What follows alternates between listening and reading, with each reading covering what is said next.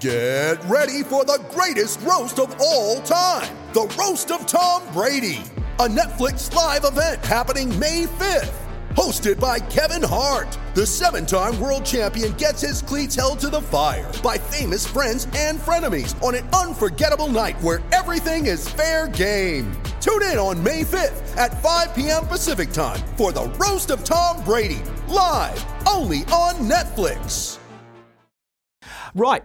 Jacob Spoonley joins us on the program. We're going to talk some footy. Jacob, good morning, good afternoon. How are you? I'm good. I'm good. Good to chat to you, mate. Now, you're a East Coast Bays man, are you? uh, and and what kind of trees did you have to shake to get that sort of information? Oh, no, I found that information. See, I, I, I, I'm a Mount Albert grammar boy. I, I love my secondary school football. I've got kids playing for the West Coast Rangers at the moment. I just did a quick Google on you, Jacob, and that popped up. And I drive past the ground regularly, so I just thought we'd find out a little bit about you. Oh no, absolutely. Yeah, I uh, I had a bit of a, an interesting childhood, but ended up uh, at Torbay uh, through the expansion of Massey up to Auckland, and um, East Coast Bays uh, was my uh, was my local club. Uh, the same as Sam Sutton's from the Wellington Phoenix, yep. and I did sport a similar haircut to what Sam's got right now, so the mullet very much in fashion. Mine had a couple of highlights in it, though, Mark. So it was a classy one. Now, a few people said you're an attractive man in a very platonic way. yeah, different highlights now, Mark. Yeah, yeah. Um, so where did you go to school? Um, so I was at Rangitoto College. Oh, nice. Um, yeah, great school. Looking at sending possibly my, friends, my daughter uh, there. Yeah. all my friends were at Westlake. So uh, Tommy Smith once scored a very famous last-minute winner um, against uh, against me, unfortunately. But um, that meant that Westlake won two-one on the day. So we got close to upsetting the apple cart at times, but not quite always there. Did you ever play the might of mighty Mount Albert Grammar? I did, and I had a, uh, Kevin Fallon, a couple of incidents with Kevin Fallon. I'm um, sure. So I'm sure you did. I'm sure you did. That, but uh, yeah, no, uh, yeah, I got a lot of time for Rory and the Fallon family, but um, at times things did get rather tense on the sidelines, particularly at that number one field at Mount Albert Grammar. Yeah, hard place to play, hard place to play indeed. Hey, uh, I just want to quickly um, get your thoughts on Alex Paulsen, the current Phoenix goalkeeper, um, a young keeper, but boy, he's already sort of become a bit of a cult hero. How good is this young man? Fantastic, um, and I think he is one of the latest crop uh, which is the production of the Wellington Phoenix Academy system. Uh, Alex is originally from Auckland, um, so I'm sure they'll be they'll be brought up at some point over the course of the next 12 months as the Auckland franchise is introduced to the A League. But the first thing that you are aware of when you come across Alex is his maturity and his calmness, um, and I think you see that play out in his game on the weekends. He's somebody just to get technical first, Mark that is confident in his ability, and that means that he will make a save very, very late. He trusts himself to get across. He wants to give himself the time to judge things and to and to make the best save possible. And from a technical goalkeeping perspective, you don't always see that. Sometimes goalkeepers want to make the save even before it's kicked, um, but that's not the case with Alex. And then you combine that with the composure that he displays, which becomes the foundation for the way in which the Phoenix play out um, particularly under Italiano, um, with his ability to command the 18 yard box. And although it's early days and we shouldn't get carried away, I think we are seeing a young player that is taking the opportunity that he has been given uh, to start the season after a couple of introductions in previous seasons um, with both hands. Uh, mm. So definitely one to watch as we start to make our way towards this 2026 World Cup cycle for the All Whites. Yeah, I was going to ask you that. Um, you know, it's easy sometimes, even sitting on the sidelines, to see the X factor in certain players, strikers, midfielders. But what are those traits that you look for? What are those traits that separate good goalkeepers from great goalkeepers? I always talk about, and it's a cliche, um, and I've seen it uh, have the Mickey taken out of it online, but there's an arrogance. It's a confidence that borders on arrogance, and I think if you're flirting with that line, you want to be considered or perceived to be a little bit arrogant. And it's the self belief that you have that you will not only contribute towards your team and the way in which they want to play the game, but you also have the pointy elbows to push someone back if they're trying to get into your space.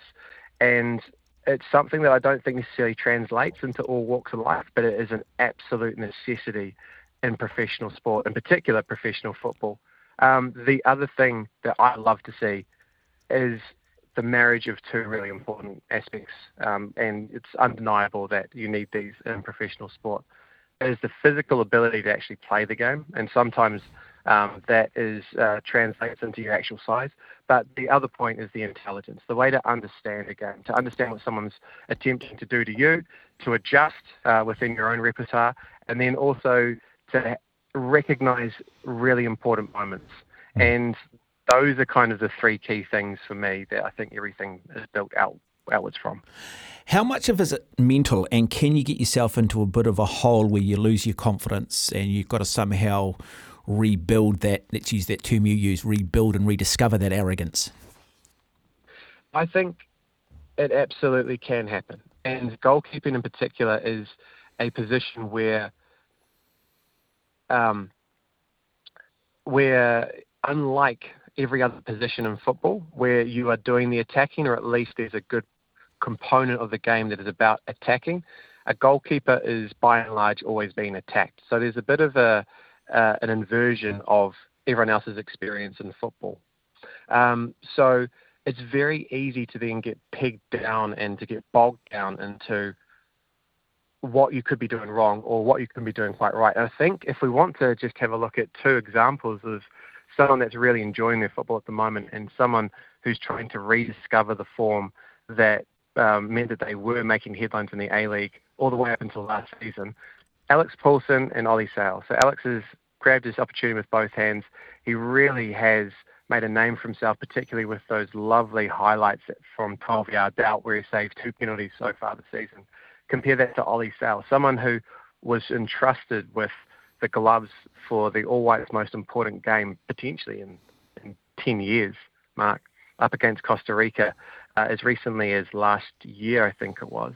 Um, now finds himself on the bench at Perth. So it can change very quickly, and I say that as both a positive and a negative. Mm. Um, we've seen it change very quickly for Ollie, but it can equally change very quickly over the course of the next couple of weeks. And I'm sure he is somebody that we will see again very shortly uh, in an A League uniform, and, and hopefully um, regaining his position as a senior in Darren Bazeley's squad.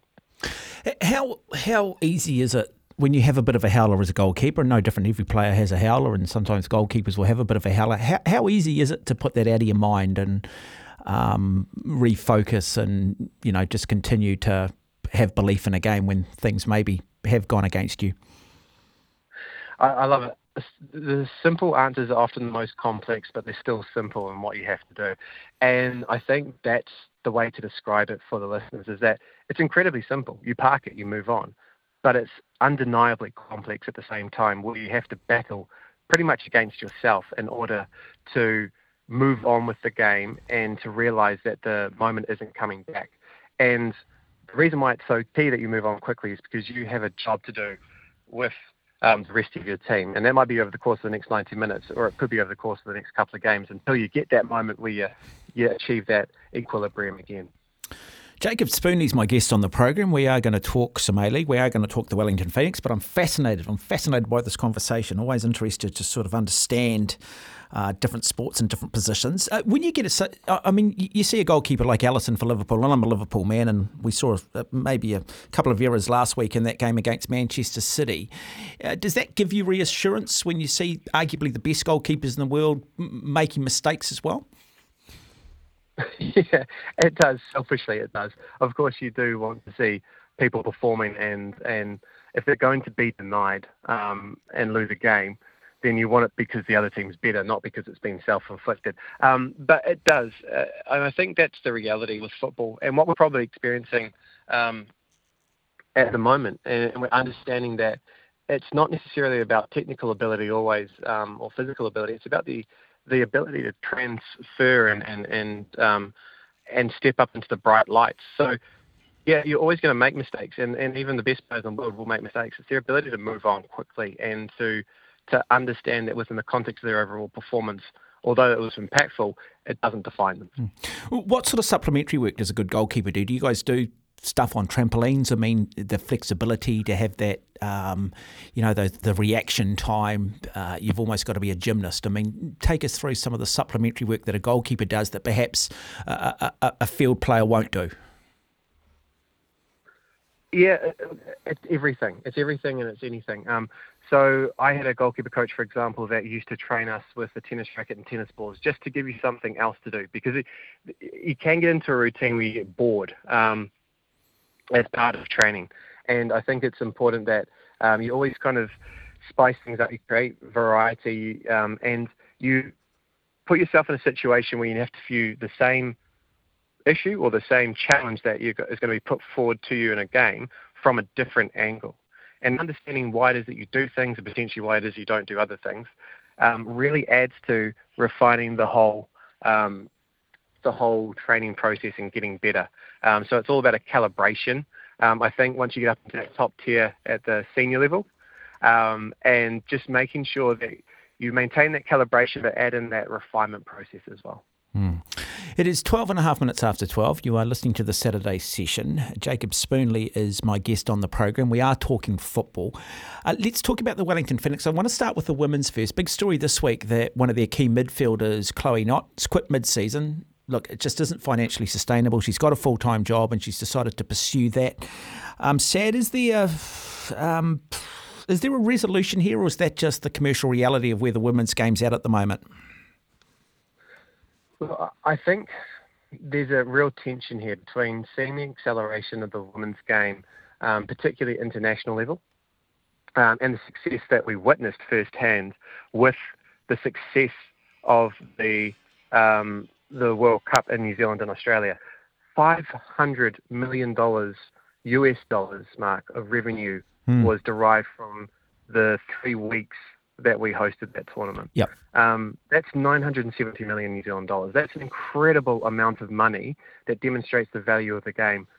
What we're now witnessing is that obviously that's not a universal experience, and there needs to be an engagement and, a, and an ability to harness a success at that global level to ensure that at the regional and at the national levels, um, we are pursuing equity, um, pay equity, and equality across the genders whilst at the same time making sure that at the moment we are not experiencing the attrition that we've demonstrated with Chloe, where a talented player has to step away purely because they can't sustain um, being a professional player themselves uh, in the A League.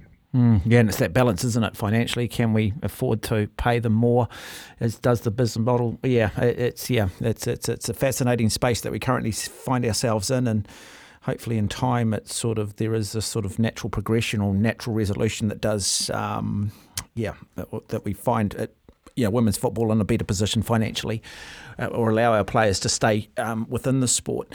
Uh, let's turn our attention to the Wellington Phoenix. They take on Western United tonight out of Melbourne. What have you made of the Wellington Phoenix so far this season? I think it's been a, a, a very interesting um, dynamic that we're witnessing at the moment. Um, the one thing I think everything is built on is this succession, this cohesion, this familiarity that has been developed over the course of the last five or six years. Um, I think it's very easy to forget the foundational work that was put in place by the likes of Ufuk Talay, not only during COVID, but before it as well. He had the Wellington Phoenix flying um, as we were crippled by that horrible virus. Um, and they overcame so many challenges off the field over the course of his tenure impacted by COVID that I don't think we truly saw the potential reached um, under Talay's team. What we are seeing now, though, is there's a couple of tweaks um, and perhaps some freshness, some vibrancy that's been introduced by Italiano, the assistant under Talay. So the familiarity with the concepts and the players already there. He is just tweaked things slightly. And what it's amounting to is enjoyable football where the Phoenix have been effective. Not only is it a situation where they are, they are putting together a run of three really impressive wins at home to start the season, but they've gone away to difficult situations. They've gone away to Melbourne Victory, a team that one of the perennial powerhouses in the A League, um, on a Friday night fixture uh, where the North Terrace was full, and the Victory had uh, an arsenal of attackers, Velupillay, Fornaroli, um, Arzani, and the Phoenix were able to nullify victory. And everyone made a lot about the no shots on target, but if you actually go back and watch the tape, there's around about a half dozen very decent opportunities that the Phoenix create that don't amount to a shot on goal. Uh, had the ball fallen one way or the other inside the six-yard box, I think we could have been talking about um, a very different result in Melbourne. Um, and then, if you want to kick back all the way to the beginning of the season, a clean sheet at Western Sydney Wanderers, the team that was in the conversation to go top last night and got beaten by a very competent Brisbane Roar team. So the Wellington Phoenix, I think their brand, um, their brand is developing, and unfortunately, some of their history is preceding them at the moment. If this was an Australian team, and if this was a team that under Talay had gone deeper into the knockout stages of uh, the end of season, then I think we'd be talking about a team that would be more front and centre for the A League so far this season. But they do get undercut by the fact that they have the wrong passport, I think, and um, the fact that we didn't quite see them achieve their potential under Talay. So, turning to Western, I think this is a game where if you want to confirm yourself as somebody that will not only be a contender but wants to be up the very top of the table, the Phoenix will need to go and pick up all three points mm. at kick-off this evening, 7.30 New Zealand time. I want to ask you this: What have you made of the overall talent of the A League? I mean, you know, it, it's a league that continues to expand. We've got 12 teams. Auckland's going to come and make it 13 teams. Sometimes when you have expansion and you have growth, what that can mean is that you get maybe a diluted talent pool across all teams, and the standard doesn't necessarily improve. Are you impressed by the standard of football you've seen in the A League? Is it continuing to? Is it is the general standard continuing to improve season on season? I think there's there's two things here, and I'll, the one's the generic point, and then the other is the local. So I'll, I'll start with the generic mark, and what we've experienced over the course of the last two to three seasons, and I think won't say this lightly, but definitely impacted by COVID and the financial crunch that that put on teams, is that they weren't spending money on overseas players, or they were more interested in providing opportunities to young players. And what that has meant is we've gone through this kind of bumpy period where we're not quite used to um, seeing our local players on the screen in front of us. But now, after the last transfer window in particular, where we shipped something like 15 players off to European leagues, and the cherry on the top of the, um, cake was, or the icing on top of the cake, rather, Mark, was Irankunda being signed by Bayern Munich, which would be effective uh, at the end of the season um, is that we are having our own league validated to us by overseas markets that we really value. And that is a very powerful thing for the A League to capture. So I think it's no longer that they are just a local league. They're a local league that has a developmental presence in the global game.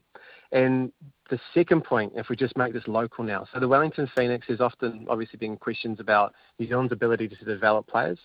Well, what we've seen is that our All Whites team is now full of players that are playing in overseas leagues, and a not insignificant portion of those players have never played A League football. So we're producing players that can transfer almost immediately to Europe. And the second um, part of that is part of this conversation is well, what happens if when the Auckland team comes in? Is that going to impact um, on players that we do produce? Is it going to impact on the quality of football that we do see? And one of the questions that I think is an important one, but definitely uh, uh, makes me kind of um, uh, roll my eyes slightly, is that oh, the Auckland team coming in will simply dilute the quality of football and dilute um, the uh, the the concentration of the development in this country. I think the, exact opposite is true, uh, Mark. We are at a stage now where, having done a bit of a, a, a back of the envelope calculation, if you wanted to go out and recruit for this Auckland team, independent of the Wellington Phoenix, i.e., you're not going to cannibalise or target anyone that you want to bring across from Wellington, you could do so effectively and you'd have options. You'd have options to the effect of around about 20 to 25 players, which is more than enough to fill a squad. And those players are playing in not necessarily premium European leagues, but they're playing in second tier European leagues. So the likes of Denmark, Finland, um, uh, there's a couple of boys that are in Ireland, for example, and then we're also seeing players that have decent experience in the USL and MLS competitions in America. So, all of that said, um, this is an exciting time for club football and professional football in this country. Not only do we have a pathway from the local into the A League, but we've also got this fantastic ability for the Auckland team to hit the ground running and to be competitive from day one. So, from my point of view, it's exciting because the players that I know about and I know what they're achieving overseas, um, we can now bring them home to a New Zealand audience that potentially hasn't seen them and maybe doesn't appreciate what it is that they have been doing. A real flight of the Conchords moment, Mark, if you will. Jacob, I have thoroughly enjoyed this chat. You are a class act, my good man. You are, uh, uh, yeah, wonderful. It's been brilliant. Um, just before I do let you go, who's your football club? Who's your Premier League side?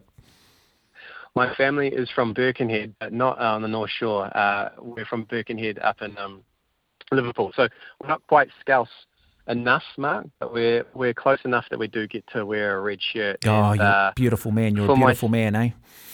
For my sins, mate, I've had to suffer through the white uh, the white suits at Wembley and the almost and the Steven Gerrard slips. And it, eh, tell you what, I wouldn't change it for the world at the moment. No. Jurgen Klopp, although we haven't won as many he's still the man for the role. Yeah, it's funny. I often get asked what's the best thing you've seen in sport, and I say, well, I've done some wonderful things as a commentator, but I think probably the most emotional thing I've watched. I go back to May 9th, May seventh, two thousand and nineteen, Barcelona at Anfield. We needed to win by three, and we ended up winning 4 0. Goals to Divock Origi and Wijnaldum, and I still find myself regularly going back and watching that on YouTube. And only Liverpool, only Anfield seems to be able to deliver that level of drama. One one thing before I go, mate. Um, I remember we lost 3 0 at the Nou Camp to set up that um, With the brilliant Messi. Goals. Yep. And. I was having a chat to my mate, and I said, "Look, I'm not going to say this to anyone else, but I'm not that worried about being embarrassed at Anfield. I thought we got amongst them." Um, the oh, I think we were the I think we were the better side. I think we were the better side yeah. in Barcelona. Yeah, absolutely, mate. But then when you saw on social media um, what was happening around Anfield in the build up to that Barcelona game, mate, Mo Salah wasn't even on the field. I know. People forget that. It is a, it is a shockingly yeah. average Liverpool team that demolished Barcelona that day. But it wasn't it wasn't even Anfield, mate. Anfield was every was what everything was orbiting around. Yeah, you had the you angst had... and the, the intimidation that existed, Mark, for Barcelona in and around that field and on that day must have been something. Yeah, I mean, you had Shaqiri playing wonderful cross there to set up that third goal for Wijnaldum. Now it's interesting because I, um, you know, you, you, do watch a lot of stuff and you talk to, you hear the different managers talking about Anfield that it's not marketing, it is the most hostile environment, particularly for European club games. And yeah. Um, the, yeah, if you do watch the official UEFA film on it, you just get a sense, and and you cannot buy that. That's all about history, and it is. Um, yeah, it, it's just one of those special things in sport, isn't it? And I have seen Liverpool play. Haven't been to Anfield yet, but it's on the bucket list. It's the one thing I want to do. I want to go and find the place where everyone has breakfast. I want to do the walk to the ground. I want to take it all and I want to absorb it all. Well, in two to three years' time, Mark, hopefully we're talking about uh, an Auckland team playing at a ground which is purpose built, a rectangular stadium that creates an atmosphere that aspires to be like that um, that we see on the on the TV every week uh, in European football. It can't be a replication of what we see in Europe. It's got to be a stadium for Aucklanders mm. that Aucklanders can fill to watch mm. Aucklanders play on the field, mate. Yeah. So that's the most exciting thing about all of this for me. Yeah, no, I'd agree. Hey, just quickly back to that Liverpool game. I was listening to BBC and Alan Shearer was sort of saying, oh, I've played here many a time, but I've never heard an atmosphere like this. And you just, you know, you get goosebumps listening to it, eh? And that's coming from Alan Shearer, hardcore Newcastle man, you know. So, yeah, wonderful stuff. I encourage people, you don't need to be a Liverpool fan to appreciate it. Just need to be a sports fan. Same with 2005, same with Manchester United beating Bayern back in 99. Jacob, it's been a privilege and a pleasure, my good man. Thank you. Brilliant brilliant. Loved it. Not a problem. And uh, just last thing on that game, that Liverpool game, it was one of the only times I've seen sound, Mark. That's the best way to describe it. That's the atmosphere that they created. That is brilliant. I have seen sound. Growing men crying. It is unbelievable. Oh, you're a beautiful man. The only thing missing off your CV is you didn't go to Mount Albert Grammar, Jacob. Anyway, we can deal with that one. we can cope Lovely, with that. Have a good day, mate. See you, mate. 26 minutes after 12. Wasn't he great? Wasn't he good? I thoroughly enjoyed that. Fascinating.